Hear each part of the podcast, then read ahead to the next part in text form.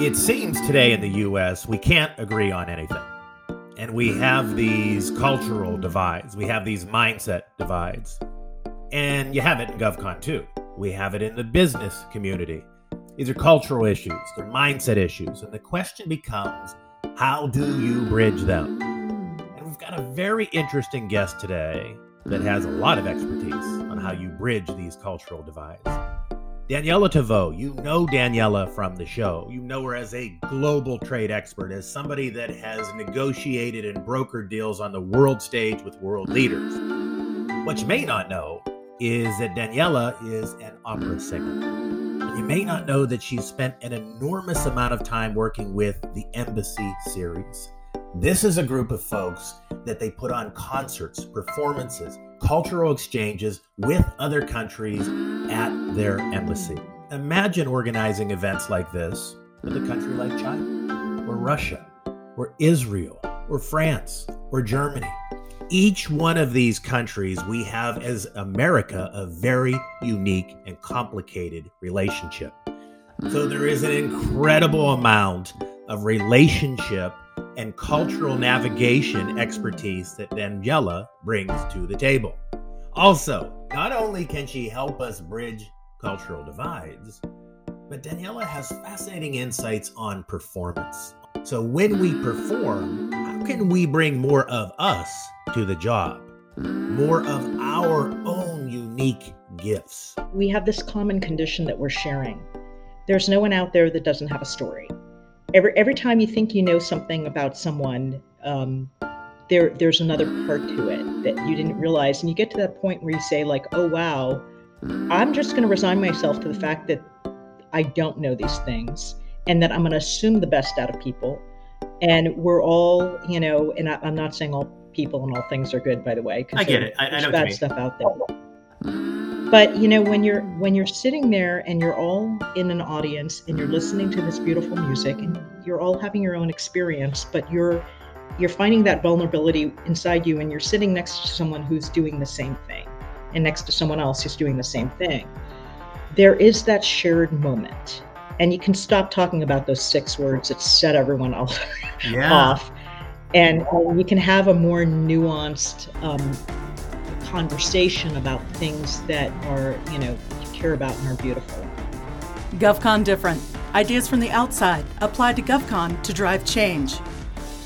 So, Daniela, I've, I've got to say, every time we talk, it feels like we've already been talking for hours. We just fall back in place from the time before. So, it is so great to have you on the show again today. Well, thank you so much for having me on the show. Now, it's not every day we talk to somebody that was just talking to us about firing at the range with a Glock. And now we're talking about the piano, right? So this is really cool.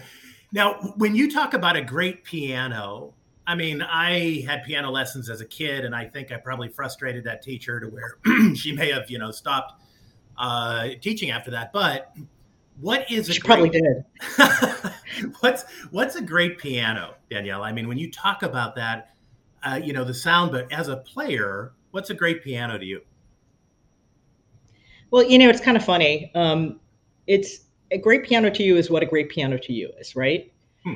Um, I, I laugh because I cannot draw for the life of me. I you, you ask me to draw anything, it all looks like a lollipop. Mm-hmm. But I can appreciate great art.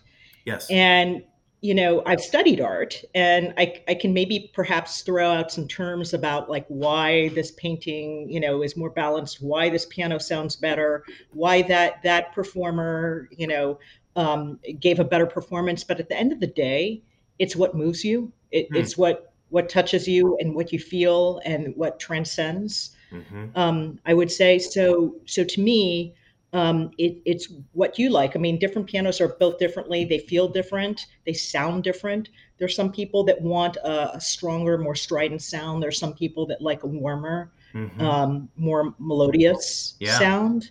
Um, but you know, it's your instrument um, is very personal. So when when you touch it, or or when when you sing, singing is the most personal thing I think you could possibly do. Mm-hmm. It, it needs to feel like it's part of you. Yeah. And so it almost sounds like you have a deep relationship with that instrument. Is that a fair way of thinking about it? I, I would say that is very true, and, and and you know I mentioned singing. It's it's even more so because a pianist can go from piano to piano. Mm-hmm. They have their piano at home that they and normally they have more than one piano that that they have.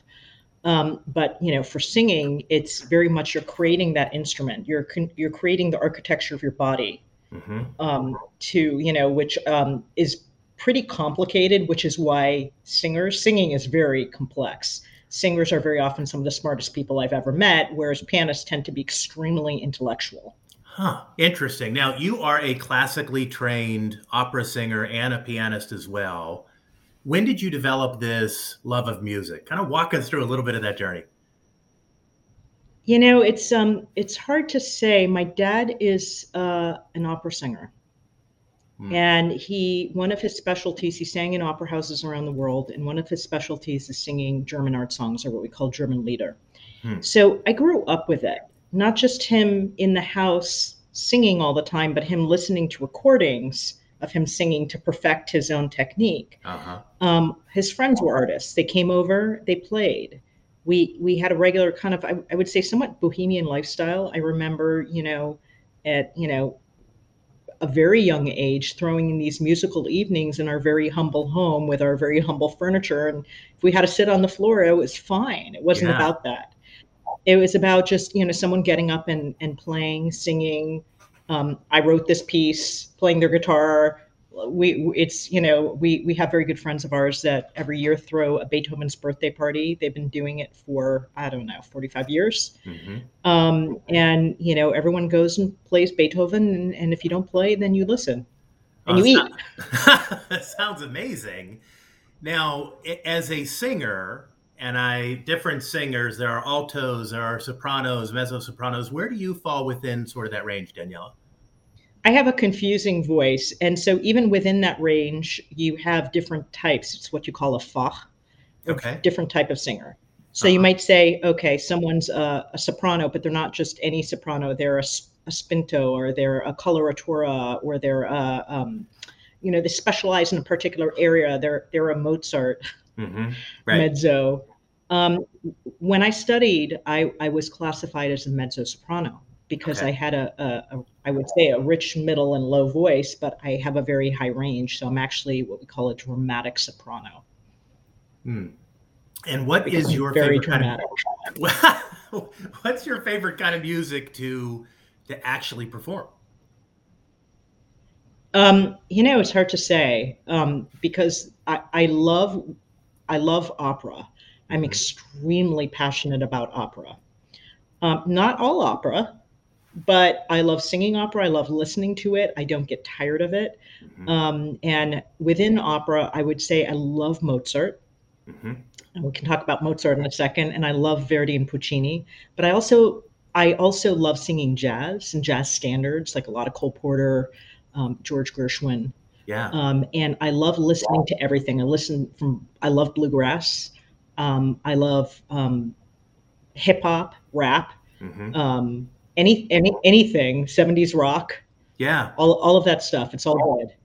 And when you listen to 70s rock or hip hop, and I like a lot of those different sounds as well, does that kind of relate back ever to opera? Do you pick up something maybe in a hip hop song that may slightly influence performing Mozart, or is that just kind of too crazy? It's it's not too crazy. It's funny because I feel like it feeds a, a different part of me. But that said, you know, the thing about classical music is it's been around, you know, some of the stuff was written hundreds of years ago. So it stood the test of time. Um, I'm always a little skeptical when I go to concert and someone says, "Hey, I found this little ditty from 200 years ago that's never been played." It's like there's probably a reason for that, right? Yeah, yeah. Um, and that that discipline around when when you listen to something and how you feel about it, and then when you listen to something new. I don't know if you ever caught those shows like American Idol or X Factor or mm-hmm. anything. You listen and and all they're doing is listening to someone, and sometimes you catch them closing their eyes, like how how does this really make me feel? Is it the moment of being here with thousands of people, or is it if I listen to this person on the radio, are they going to take me to a different place? Mm-hmm. There's a certain discipline around how you listen, how you listen to music to understand whether or not this is someone that's going to have longevity.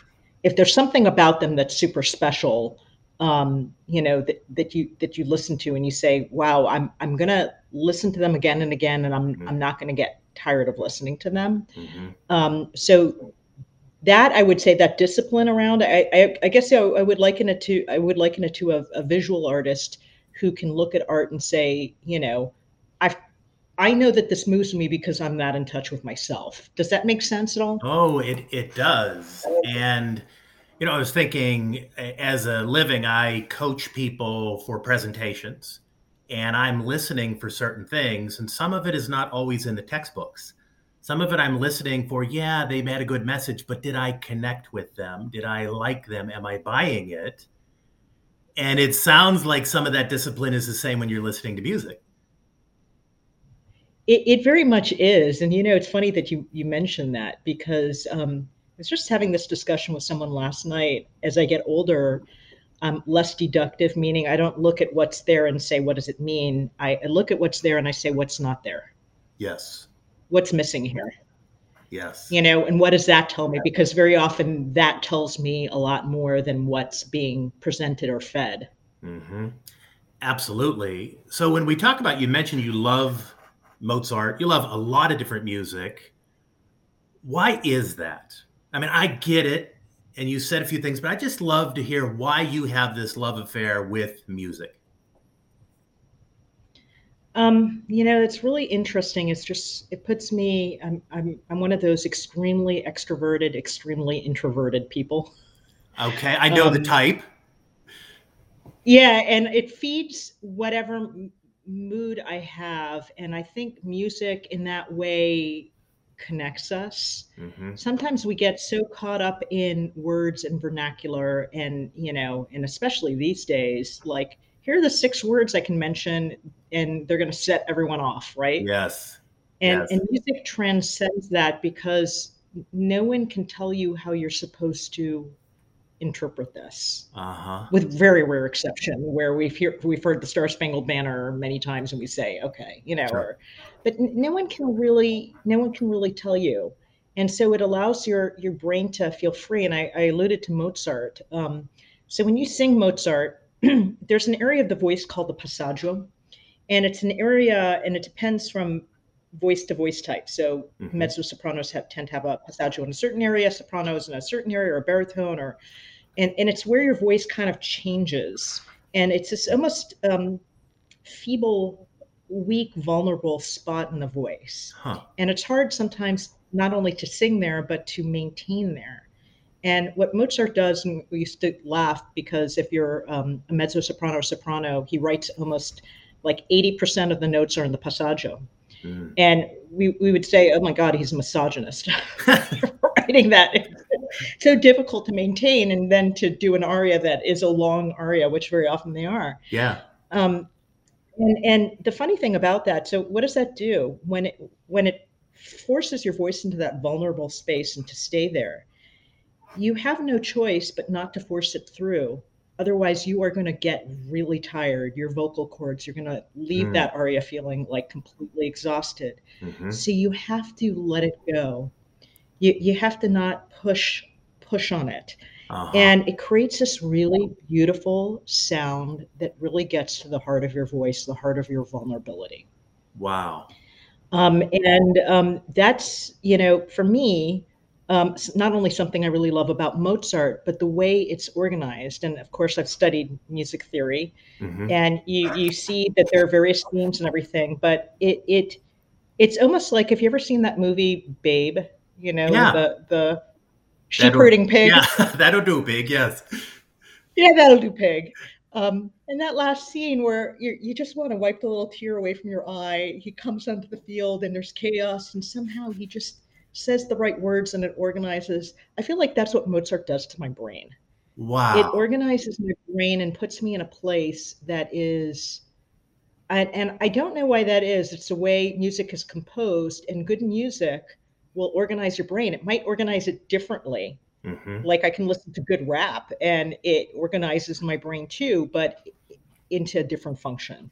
It, it exercises a different part. So I do think that there is an aspect of music, um, and you've seen a lot of like i am really into math, and you know I'm one of those kids that was a total nerd math team and stuff, and uh-huh. I, I um, would take extra math problems home and just do it for hours. I loved it that much. But there is definitely a correlation between math and music. Math and music, yeah. Um, and you see a lot of mathematicians are extraordinary musicians, like Einstein. You know. Uh-huh and the list of you know Nobel Prize winners that you know were musicians. Um, there, there's a great book by Adam Grant, and he um, enumerates all, all the various uh, folks uh, who uh, were Nobel Prize winners that were also very accomplished musicians. So. I, I think you know that that's incredibly important, an important aspect of music as well. You know, as you're talking, I wonder is the brain, in your view, wired that way? To where you either have it or you do not, or is this something that you can learn? Your kind of thoughts on this? Is it nature or nurture to be a great singer? Um, uh, there's a certain amount of nature in the sound of your voice, but definitely a very high amount of nurture. Mm-hmm. Very high, much higher than people think.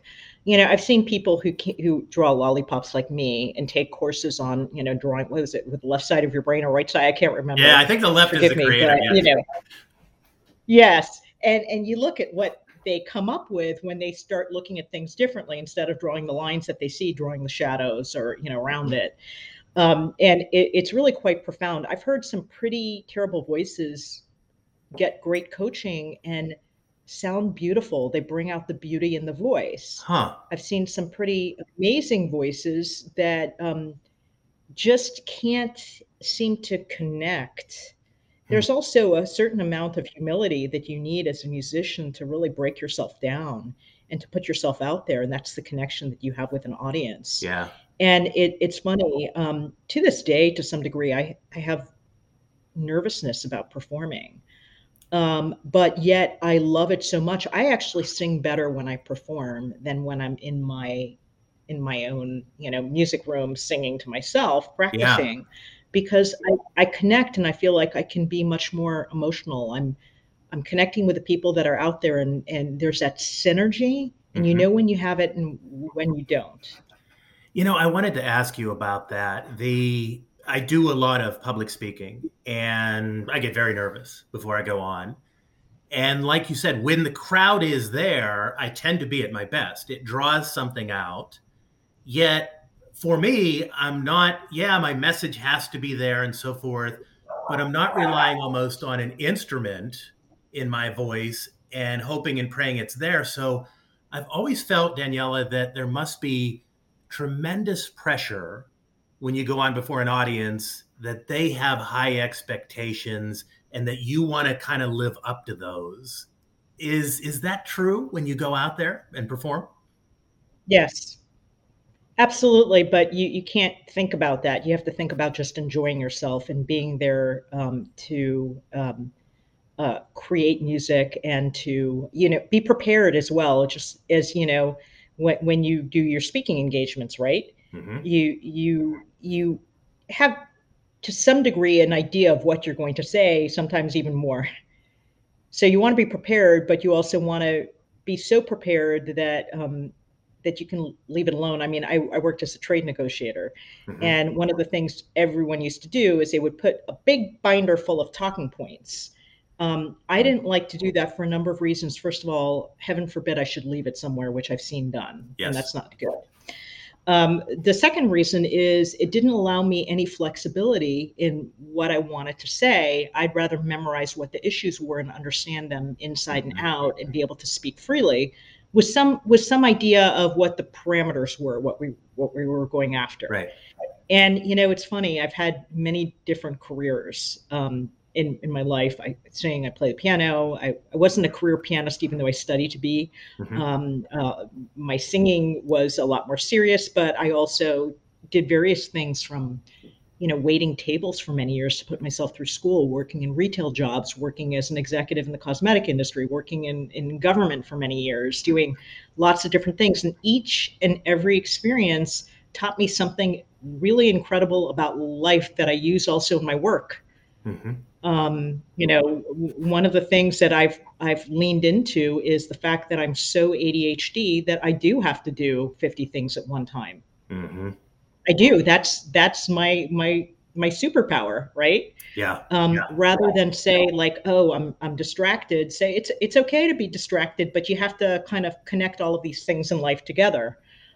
Um, if that makes sense. Uh, See, I've already taken you down a rabbit hole. You asked me one thing, and I, I totally changed the subject. No, it took me uh, probably only a few years ago. I realized that same thing. I am off the charts ADHD, and it took me a long time to figure out how to manage that. But as you manage it, like you say, it has incredible power. And it didn't always, when I was told to be, you know, a kid in a classroom, sit there and do. I was off looking out the window, wanted to talk about this, making a joke but it has enormous power as you learn and come into it. And speaking of ADHD and mixing topics and so forth, and and you've had like an amazing life of doing a lot of different things, whether it's negotiating international treaties, whether it's in music. You're also, among all of the things that you do, you're the chief operating officer at the Embassy Series. So, for those that are unfamiliar, what is the Embassy Series and how did you get involved? So um, the Embassy series is a concert series that um, we we um, offer performances at various embassies and ambassadors' residences. We've worked with um, 80 different countries and 100 different venues. Wow. It's exclusively Washington D.C. Mm-hmm. Um, and we offer performers from that country performing music from that country, and then um, almost always, in fact, I would actually say always, there is a buffet dinner that mm-hmm. is um, food from that country. And um, I got involved. Um, uh, so my, my father, as I mentioned, is a classical musician, and around 1980 he created something called the Washington Music Ensemble, hmm. and um, they performed around the world. I, I traveled. Um, I was young at the time. Um, I traveled um, uh, throughout Europe with them, um, and it was a lot of fun. Um, and um, at some point, that that kind of dissolved and it morphed into this uh, uh, embassy series. And my my father was the one who originally started it. But how did it start? I would say in the late 70s my father um, had very many good friends i don't i don't know if you were around you were in johnstown i think at the at the time yeah yeah, yeah. but in dc dc was very different it was a very sleepy town. Northern Virginia did not exist the way it does right now. You had, you know, some people yeah. in McLean, you had some people in Fairfax and Vienna, but all of what's going on in, you know, Clarendon, Arlington, none of that, even mm-hmm. the, the, sprawl. You had people um, in Chevy Chase and Bethesda, but it was very different. And DC shut down at 5 p.m. Wow. It, it, you had Georgetown, you had the bistro, uh, you had a couple of restaurants after the Kennedy Center in the hotels, mm-hmm. but it was not what it looks like now at all. And I, I remember this very well.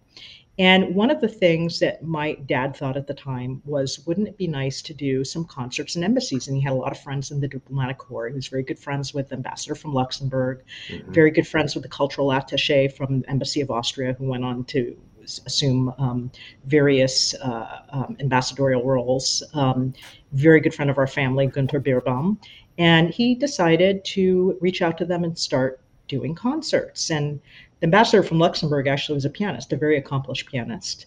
Mm. and so, we, you know, we all traveled in the same circles. So he started doing these concerts first in the Austrian embassy and then in in the German embassy. Mm-hmm. Um, and it was pretty sleepy at the time, but it had its its cult following. Mm. He also performed in these. And in 1992, he formed the Embassy series, um, I started getting involved first by, you know, obviously volunteering. We, you know, that was back in the day where you wanted to reach people. You didn't have internet and social media, so you did these mailings. You put the stamps on there. I remember sorting through, and if you want to do bulk mailing, you had to organize it by zip code, and uh-huh. so I started helping them with that then I started um, getting a lot more involved in helping with things like artist selection. What do you think about this? So on and so forth. Mm-hmm. Where I think I really had the most impact, and particularly given my background in international affairs, is saying, let's really broaden this. Let's start mm-hmm. going into places that other people are not going that matter because musical diplomacy, just like sports diplomacy, is an area we can connect. Mm-hmm. We were the first to open the Embassy of Vietnam, the new Chinese embassy in DC. Um, we were the first group invited, um, the Iraqi embassy.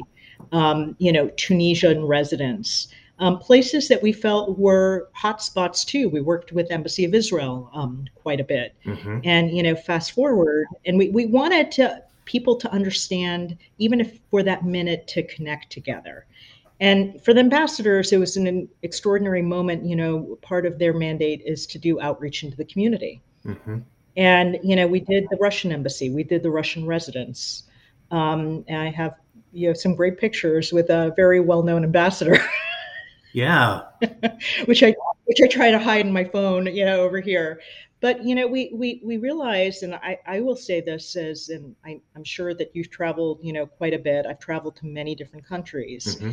And my favorite type of travel is where you just get off the grid and you start walking around and talking to people and wandering and, and you don't necessarily have a purpose but you just feel feel what it's like. Right. Um, and you realize that putting aside the cultural differences people are the same everywhere. Mm-hmm. they really are. And you know this this has been you know proven um, um, time and time again. I went to hear dan ariely speak at the israeli embassy and um, you know we are talking about how um, you know, on a more uh, a more scientific sociological level, studying um, mm-hmm. how people respond to various situations, and you see there there really is no difference. Um, some of the smartest people I've ever met have a seventh grade education. Sure. Um, where they don't they don't have hacks, access very often to the tools that we consider you know high tech, so right. they have to hack everything. And and you know I grew up a little bit that way, having to kind of hack stuff and figure out and it's more fun and it, it makes your brain work better right? Yeah. Um, so I, I do, I do think it's important and i'm, I'm not saying that um, you know they go here their life is transformed and that's it. But it is definitely transformative not only for that moment but when you start regularly reaching out and talking with other people and when you think right now, even what's going on in this own country, our country, mm-hmm. between, you know, the Crips and the Bloods, the R's and the D's, the, you know, mm-hmm. all these reasons that we think for some reason we are two precisely two different people. Yeah. Right and how can we connect? I would love and I've, I've seen i've seen this done and i think it's really beautiful where you see you know there's some restaurants in dc it's like japanese peruvian fusion food. Mm-hmm. um, you know i've heard um, great bluegrass classical music you know? Yeah. Going back to your original question when you you listen to chopin there are definitely some jazz progressions in there mm-hmm. that you hear and you, you wonder where some of this stuff comes from there's definitely a very strong slavic influence to his yeah. which we understand why um, to to his works um, and I, I i think the great thinkers are people that are able to integrate but you can't do that unless you have exposure I totally agree. I, I, believe the essence of scholarship is moving from your own discipline and comparing and contrasting with other ideas and other disciplines. And that's where the magic happens, right? Things start to pop. So there's right. so much that, that you said that I want to dig into. But the, the first part is so the mission really of the embassy series is through this music, through this, what you talked about before, the ability to not only catch people intellectually, but in their heart, in the gut, for lack of a better word, the international music, that language, it's building common understanding, building diplomacy through bringing people together and learning about their cultures. Am I thinking about that in a fair way? I, I think that's absolutely um, true, and and I would say, you know, even now, um, it's weird as we're all kind of uh, sequestered mm-hmm. um, and quarantined. We're, we have this common condition that we're sharing. There's no one out there that doesn't have a story. Every every time you think you know something about someone, um, there there's another part to it that you didn't realize, and you get to that point where you say like, "Oh wow, I'm just going to resign myself to the fact that I don't know these things, and that I'm going to assume the best out of people." And we're all, you know, and I, am not saying all people and all things are good, by the way, because I get it. I, there's I know bad stuff out there but you know when you're when you're sitting there and you're all in an audience and you're listening to this beautiful music and you're all having your own experience but you're you're finding that vulnerability inside you and you're sitting next to someone who's doing the same thing and next to someone else who's doing the same thing there is that shared moment. And you can stop talking about those six words that set everyone Yeah. off.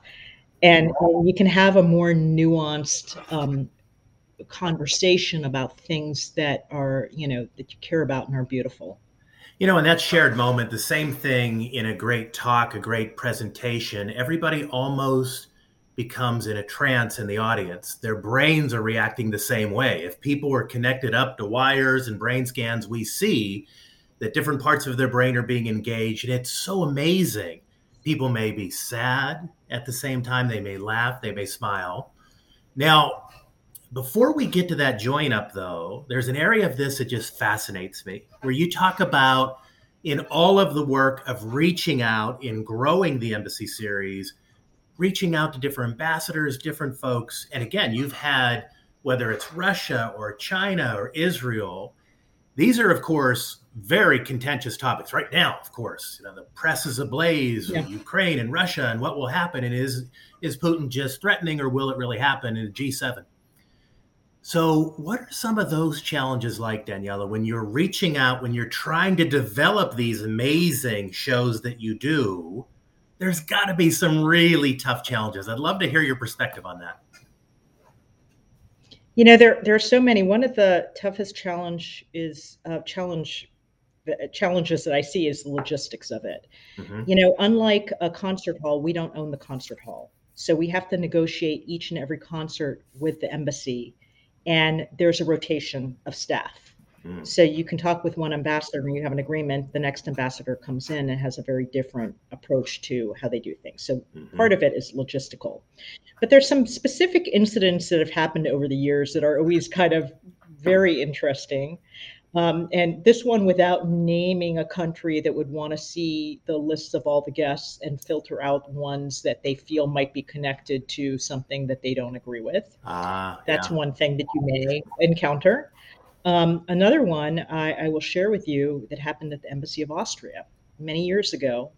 Um, and this is many years ago, and I please forgive me. It may have been as as much as close to 20 years ago Mhm. that this happened. Um, there was someone that was elected to um, the local um, uh, uh, uh, parliament that um, Jörg Haider. Do you remember Jörg Haider, who was a nationalist? He held, held highly nationalistic views. And this was terrifying in this country. This made national news. And they said, oh my gosh, what's going on in, in Austria? What's going to happen in Europe? This guy, wh- what does this mean? Fast forward, of course, it's, it's you know, this is just normal, right? I remember the story Um, now. I didn't remember the name, but I remember the story. Yes. Well, we were about to do a concert at the Austrian embassy, and we were getting angry calls from people. I'm not going to show up at your concert if you support. If if you go out there and you do a concert at the Austrian embassy, then you're supporting this. Mhm. Not not understanding at all um, about Austrian politics, what was going on over there. You know, it's kind of like over here. It doesn't matter who you elect. It doesn't mean that everyone is supporting that that particular candidate, Right. right? So um, at the time, we had very lengthy conversations, my, my father and I, about what to do. And what we decided to do, and I, I, I have to give so much credit to my dad, who to me is the ultimate diplomat and one of the kindest, most wonderful, smartest people I've ever known, um, and good, good person. Um, I, I, I can't say enough nice things about him. He said, You know, this is what we're about. We're about musical diplomacy when all else fails we we have to go on with this concert. Hmm. So half the people didn't show up. Oh wow. But for us, we wanted to show our support to Austria, Austrian people, no matter what, Mhm. and that that we always need to connect. We can't stop dialoguing, Mhm. even if it's just dialoguing through notes. Mhm. No dialogue at all, drawing pictures for each other, sharing art, being in the same room, whatever it may be, you need to you need to keep that going. And you know, I I, re- I remember that to this day because um, it impacted me at a very deep level. You know, hindsight is twenty twenty. Now we look and we say, oh my God, of course we had to do that. Mhm. But you can imagine getting these angry calls. Um, and I'm sure many people um, these days, uh, politicians are getting those kinds of angry calls. But you have to do the right thing. You have to have some type of foresight about what, who do we want to be? how do we want to define ourselves? And we have to work toward that all the time. And there's such an aspect of courage in this, right? I had thought about in prepping for our discussion from a music point of view and performance, and I hadn't thought about exactly what you just said the courage to say, no, we're going to carry on and continue with this mission. Now, when you actually did carry on, did the people that showed up, the 50%, did they enjoy it? Was the dinner nice afterwards? I mean, how did that all play out? Or was there a lot of tension in the room? You know, it was. But, you know, you have to imagine that those who showed up, none of them, there was no one that was uninformed. Hmm. at the time. At least, you know, we tend to attract a very savvy, you know, um, uh, person, not just because of our location, but because of what we do. Sure. So they made a conscious decision that they wanted to be there, that they they wanted to show up. I guess it's a it was a great sieve, but hopefully, you know, other folks have since maybe reconsidered how. I, am not sure that we lost anyone permanently from our mission as a result mm-hmm. of of of um, carrying on with the concert. You know, when Cliff and I were talking this morning, and I'd mentioned to him years ago, I was traveling with the government and I was in Thailand, it was in Bangkok. And as part of when I wasn't working the mission during the day, there were some folks I was working with that were tennis players, and I play tennis, and they invited me to play. And one of the things they said was that if you play with the ambassador, don't win. And I thought, okay, this is an interesting, this is an interesting lesson. And it's not like I'm a great player to where that was necessarily going to happen. And I didn't end up playing with the ambassador. Mm. But I thought, wow, because I was pretty young back then. This is an education on how you perhaps adroitly interact with folks at a variety of different levels. And I'm guessing you interact with a lot of big personalities. So I would just love to get your perspective on how do you get people to buy into the mission? What is effective musical diplomacy or diplomacy behind the scenes that really brings off these amazing events? You know, that's a great question. Um, I think everything boils down to relationship building. Mm-hmm. Relationships with individuals, first and foremost. Y- you know that, that, you know, when you have a relationship with someone, and they know you and you know them, they give you a lot of leeway. Mm-hmm. They they do assume the best. I'm sure you've had that before where someone has maybe attacked someone you know or a friend or a colleague and, and you feel like they're being unfair and you're the first to jump in and say, yes. Hey, I, I hear what you're saying, but have you considered this? And that's truly creating ambassadors, right? Yeah. Um, so I will tell you that we attract a wide audience. And politically, we attract a wide audience. I've heard and seen many different operatives, very well known um, mm. from both sides of the aisle. Um, and um, at times, I will tell you, and I'm not a political person at all. I, fo- I have to follow it, but mm-hmm. I'm, I'm, you know, uh, very nonpartisan. Um, there have been, you know, some people who have been. I I see them show up and I say, "Wow, this is going to be challenging for me." Yeah, yeah. to even talk to this person because I have such strong feelings about something that they've done. Um, nothing to do with politics, but just something that they've done. Sure. And you have to again transcend that and say, and and I'm glad I did because some of these people I, I speak with, and I'm like, we don't, we never will agree on this thing, but I do like them and this is the thing about them that I really appreciate. Mm-hmm. And so it's starting always with how can we make a connection? Let's keep on working on this until we find that spot mm-hmm. where where we can connect and we can like each other, um, you know, or respect each other or whatever it may be. There will always be those people, and I'm not saying about people that come to our concerts that y- you can't, right. and that's okay. You can say, "I tried, I tried really hard, and then I tried harder." Let me just leave it alone. Let me not let me not try to to force this issue, at least not right now, mm-hmm. um, or ever. Um, but um, so yes, you do see that, and we have that common ground. And it's funny. I'm I'm pretty sure that if these people and I were on social media together, which we're not, but um, who knows what might fly? Right, because you start already from this adversarial position versus a wow, we're both enamored with that piano player, that singer, that guitarist, whatever. it may be. Now, when we talk about the actual performances, and then there's a dinner or there's food served afterwards from that country, right? Yes. Their culture. That's got to be amazing. Yes.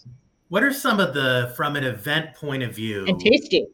I'll bet it is, right? Some what are some of the more unique events that you've been a part of over the year where you're just like, wow, this this blew me away. I had no idea. Um, I wouldn't even know where to start. I mean, we did an incredible dance recital at, at Bangladesh. Um, um, we did one with Oman at the ambassador's residence, which was really spectacular with a gentleman who played oud, and it was incredible. Um, we had this uh, another performance, um, Indonesia.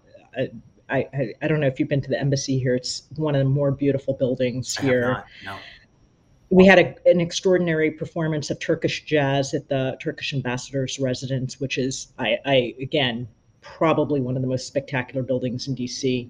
Mhm. Um, we had a great performance. We opened up the Vietnamese embassy many years ago, and that was that was um, that was very uh, uh, uh, interesting because it's not it's not big, right? Mhm.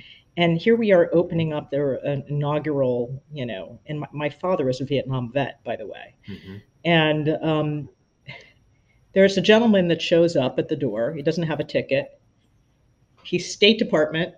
Yeah, right. we tell him, we're like, it's a small embassy. We have we have nothing left. He was like, that's okay. I will stand in the back, Mhm. but I'm coming in. So you you have you know those occasional things like that, and we look back at it now, and it's kind of humorous. I don't Mhm. think we really had a choice. Um, but um, uh, yeah, all, all of them blow me. All of them blow me away. We had a performance up at the French embassy with um, it was performance art, and um, it was music. It was like candlelight music, like you would do in someone's salon in the 1700s Oh wow. and he dressed up in mime and and recited poetry.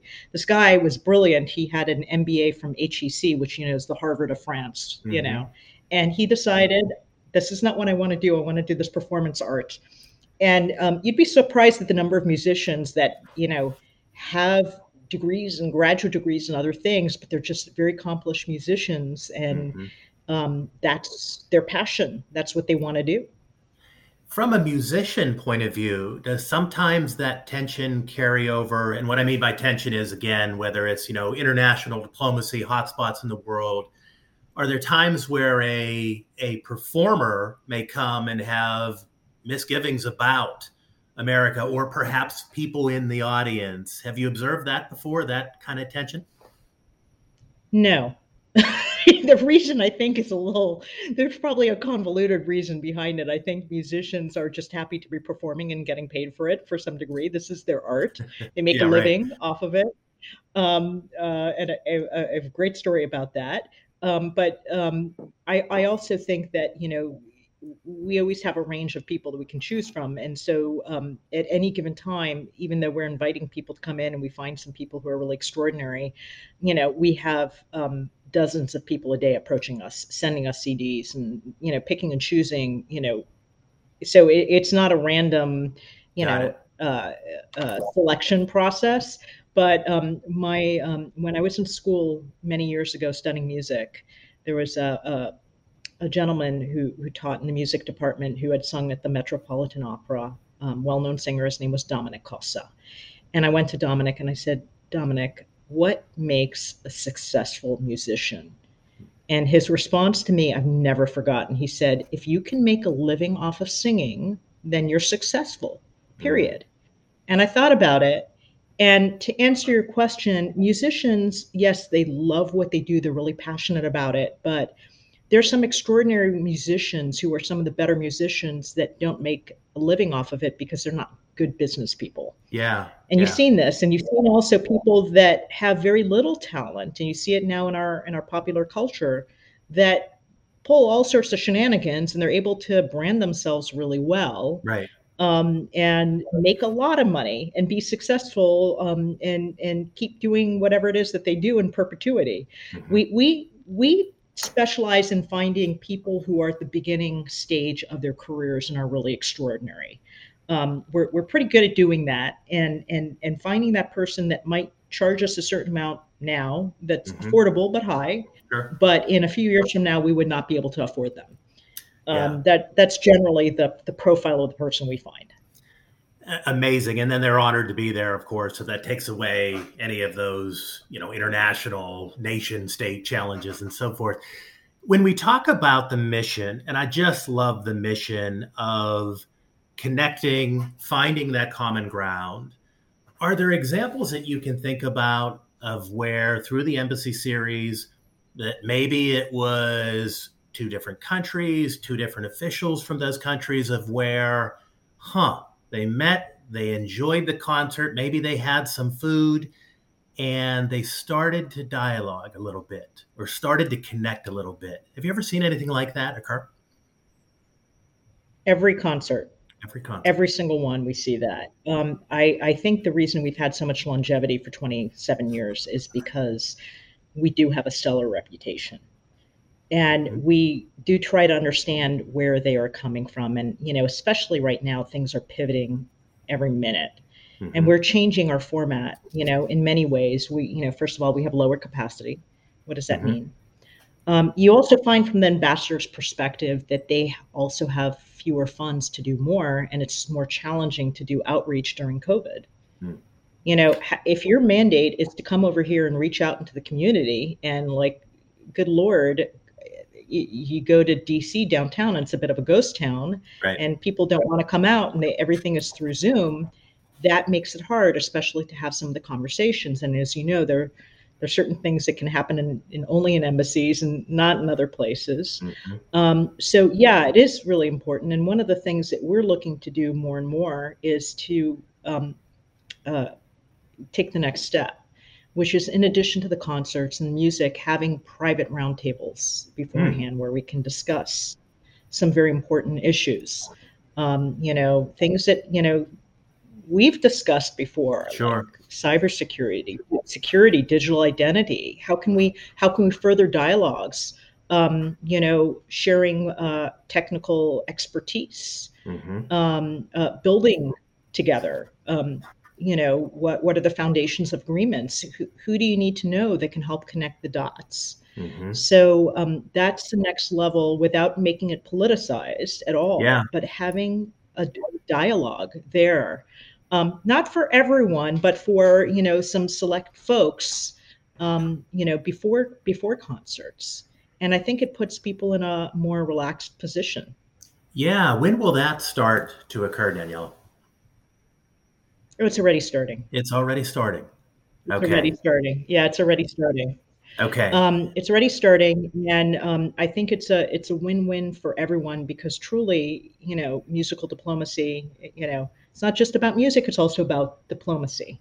Mhm. And we we really need, no matter what, even with people that we think are our enemies, the discussion may be different, but we can't we can't stop connecting. And you know, I, as a former trade negotiator, I know why do we trade? Because nations that trade together are, are don't want to see each other fail. Mhm. If, if China has a lot of foreign direct investment in the United States, it's not good for the United States to fail. We don't want to see an unstable China. Right. You know, we we we need to keep talking with every every country out there, or or or having some connection. hmm This conversation, I feel, should be posted to every social media post and tag and all of that because, unfortunately, and, uh, social media has some tremendous aspects. However, it starts, as we talked about, at the opposite of what this conversation is. So oftentimes, where we're just reacting and and not thinking things through being part of this and your amazing upbringing in your family and exposed to all of these different musicians, you have performed in all kinds of different capacities, whether it's in business or whether it's in music or singing. What's that taught you about humanity? I mean, I think I've heard already your perspective, but I'd love to hear your message out there to others as somebody that has really seen and been around the world and, and especially close to music. What's that really taught you about humanity? That we, shouldn't look for how we're different. We Mhm. need to look for and keep searching for how we're similar. Um, I, I worked um, at, at U.S. Food and Drug Administration, I remember taking a tour of the laboratories and understanding because I worked on a number of different issues, but understanding the the drug evaluation process. And they started with um, here are the you know planaria first that we start testing on, and then then they started looking at toxicity in mice, right? Mm-hmm. And and I, they said something again that stuck with me about. They said, well, you know, the challenge with working with mice is we can you know do all these tox studies and understand how it affects the human um, it's the long-term effect on the liver you know sometimes it doesn't show up for many years and makes it challenging for a mouse that lives a couple of years versus you know 20 mm. years that you need to see the stuff show up. And they said, right. and I asked them, I said, well, so why are we working on, on mice? I also worked at NIH too um, many years ago as a lab technician when I was in, in high school and where I had to extract DNA back when we were just starting to sequence from mice and grow it up in little plates.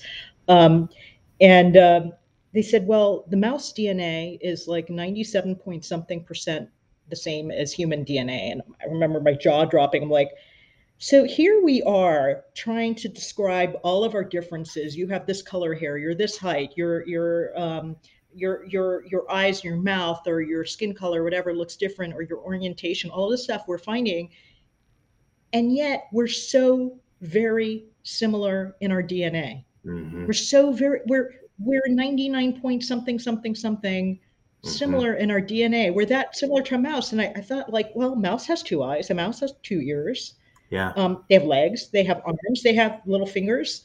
Yeah. They have hair. You know, but we've we've gotten to the point where we're we're looking for all the differences rather than just similarities. And I think no matter what, we we need to understand, especially with our other humans, that they have feelings, they have ambitions, they have desires. Um, and it doesn't mean that they're always up to good, mm-hmm. but they're not always up to bad either. Right. We're all made up. There's no such thing as a good person and a bad person. We're all made up and we all have our choices. And we have that ability not only if we can, we ourselves can be influenced and evolve, we have that ability to do that with other people. But it's not through telling them. Mm-hmm. It's through showing, um, you know, and I, I say that as a parent, that was the greatest lesson for me ever because my son asked me these questions and I'm like, huh, I thought I knew the answer, but when he posed that to me, this thing that I thought I knew then, you know, my entire life mm-hmm. is not how I thought about it at all. And then as they get older, you, they astound you, and you're like, "How in the heck did you figure that out?" Yeah. They're watching you. Uh huh. And, and, so I think instead of lecturing to people about, you know, what they should be doing, how they should be thinking of things, and they've been living in their own skin their entire lives, we just have to be. We have to be the best version of ourselves that we can be, mm-hmm. and they can take it or they can leave it. You know, it's you know? so yeah, yeah. It's so interesting. A few weeks ago, we were talking with Mike Douglas, and this guy is a professional skier, free skier, extreme skier, travels around the world, and he jumps off 50, 100 foot cliffs, does backflips. The guy is amazing. And he's transitioned from just, he still does the skiing. Now he's a filmmaker and so forth, award winning filmmaker. He does amazing work. But we asked him a similar question, Daniela, as you. And, and I asked him, he says, what would surprise people the most about free skiing? And he says, well, yeah, there's a skiing aspect and how incredible it is to glide on snow. But he said, as I go around the world, he says, everywhere I meet people, we have so much in common. He said, we may not even speak the same language because he's going into Kazakhstan and all of these, wherever there is a mountain, he is there. And he said, Yet people are smiling and bonding, enjoying wilderness, enjoying the thrill of skiing. And he felt if we could just start there, because he had all kinds of, he's working heavily on global warming and saving our winters and all that stuff. But he said, I don't want to get sideways with you if you have a different perspective than me. Let's talk about it. But his perspective, when you boiled it down, was exactly like yours. And I find that amazing. You come from an expertise of music and international diplomacy and business. Yet this guy, different part of the planet, lives out in Whistler Blackcomb, British Columbia. And he had something to say that was very similar. And that tells me that as people that are really experiencing life, they start to see these aphorisms, these truths of what can really yes. bring us together. It's fascinating. He sounds really amazing. And um, I, you know, I, I also believe, and I'm I'm not an athlete, although I you know I'm very into sports. Um, but I believe that is something that truly bonds people, and that's Mm-hmm. why things like the Olympics are so incredibly important. Mhm. Um, um, inter, in, in, intramural sports, any anything that you can get where you get people working on a team together towards a common goal Yeah. or even individually sharing that even if it's an individual s- sport sharing that that love and that passion and you can see the fact that someone's even you know smiling at you that's the first sign that like they're they're trying to engage right Mhm. when they smile at you they're trying to engage Absolutely. So, a couple of thoughts, and again, I really appreciate your time because I know you are incredibly busy. What keeps you positive? aren't we all right yeah, you may be more than some of us. Um, but what keeps you positive that as much as I love the mission, I love the work that you're doing, in some ways you could argue we're almost in unprecedented times. So what keeps you positive and keeps you so energetic to say, no, no, no, no, we're going to keep pursuing this mission because it matters? Where do you draw that strength from? i don't first of all think we really have a choice Hmm. And what i mean by that i'm not one of those eternal optimists and i don't really care for eternal optimism either i think skepticism is a very healthy Mhm. um, you know, critical thinking skill. Sure. But it's kind of like I, I tell my son, I'm like, you could and should feel whatever you need to feel, whether it's anger, whether it's disgust, all of those things, but you can't stay there. Yeah. It's not healthy. What it boils down to is how do you how do you move forward? So um, you know, for, for me, I tend to be a very happy person because I follow my passion at all times. I stay, uh, you know, I work hard. I, I work long hours, Mm. but I love what I do. I don't if if I'm not doing what I what I love, I'm just not going to do it. Um, but there are times for all of us where we say, "Oh my goodness, how how is this possible? Mhm. This this is depressing." Mhm. And you have a an arsenal, like a tool chest of like, okay, I can't stay here because if if I stay here, it's not good for me. It's not good for people around me. I start doing harm. Mhm. I start doing harm to the world around me. And so I, I think um, having the understanding that that range of emotions is natural and healthy in a human, but the ones that are positive, where you continue to connect and stay in, in that space that, that's passionate and that you want the best for people around you Mhm. and you want the best you want people to be able to pursue happiness um, and and have that freedom to pursue that i think is so liberating. Um, and it you know it's kind of like people that do charitable work and they say wow that scratched an itch. It just made me so happy. It was a shortcut to happiness. Mhm. and you know my hope is um, and I, I say this i'm a bit of a minimalist. I'm, I'm, I'm uh, the most anti-pack rat person you'll ever see. Good. um, yeah I, I find that you know this culture of stuff and it doesn't it doesn't fill emptiness in our hearts. Mhm. what what fills emptiness is being able to connect with other people. And when we find that we do that the rest of it doesn't matter. It's a shortcut to happiness. It's not about earning more money. It's not about like toiling away or or you know it's about connecting with your family your friends people you don't know having a story um, that's that's an incredibly enriching experience hmm My final question we covered a lot today and fascinating topics. What should I have asked? What didn't we talk about? Whether it's in music, singing, the embassy series, was there a question that we should have talked about that we didn't? Um, that we, I, I, I think I'm sure that you and I could uh, could have many more of these discussions Absolutely. and talk about many different things. There are a lot of things that I, I would love to cover, and I and I think um, one of the things that maybe down the road um, we can talk about is how we get to where we need to to get. Mhm. Mhm. Um, right now, um, you know, people say it's a dire time. I, I don't see it that way at all, but I've, you know, I've been an avid, you know, student of studying, you know, World War II, Holocaust, and Yeah. you see what people have lived through. I mean, look at Dark Ages, look at, you know, medieval times and serfdom. I mean, in some ways, we're living in the best possible time, Mhm. uh, but we've become allergic to ourselves. you know they they did these studies in in you know kids that are tend in in the UK um, a number of years ago why all these kids are developing allergies and I'm not saying that this is 100% of this by any means but they said we they're living in such sanitary conditions that that they have to be allergic to something was mm-hmm. was the mm-hmm. bottom line scientifically and and I do think that there is a connection between anything and everything in life. There are lessons that you can learn. You can read poetry from 500 years ago and understand the human heart. You can, you know, it's always a little different, but there are lessons that are learned.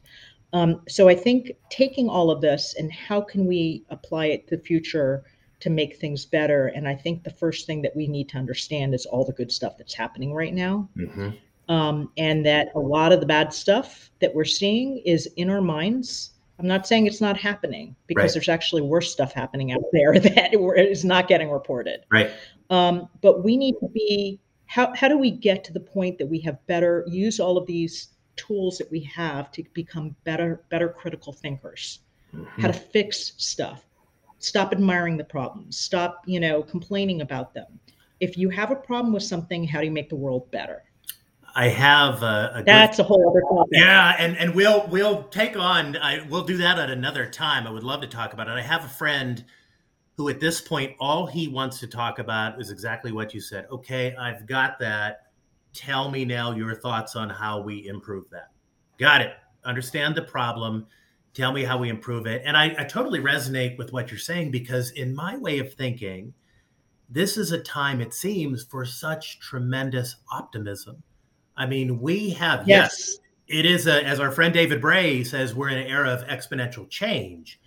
But with that change, there is so much opportunity. There are so many exciting things. When we're looking at artificial intelligence, machine learning, quantum computing, yeah, I get there are bad guys sometimes or adversaries that want to use those for harm. Yet the possibilities for them and for us to shape them right? Because we've been talking about art and music. And one of the things I love about this conversation is sometimes in DC, we have this, you know, static policy, technology, engineering, and it misses what you so eloquently described before the, the magic of music, tapping into that vulnerability, tapping into how you feel. And I love these conversations because they bring that aspect to it. So, absolutely, I think we need to talk again about how we can tap into that optimism. But you know, it, it will we'll, we'll work that one. But Daniela, I cannot thank you enough for coming on today and talking about the embassy series.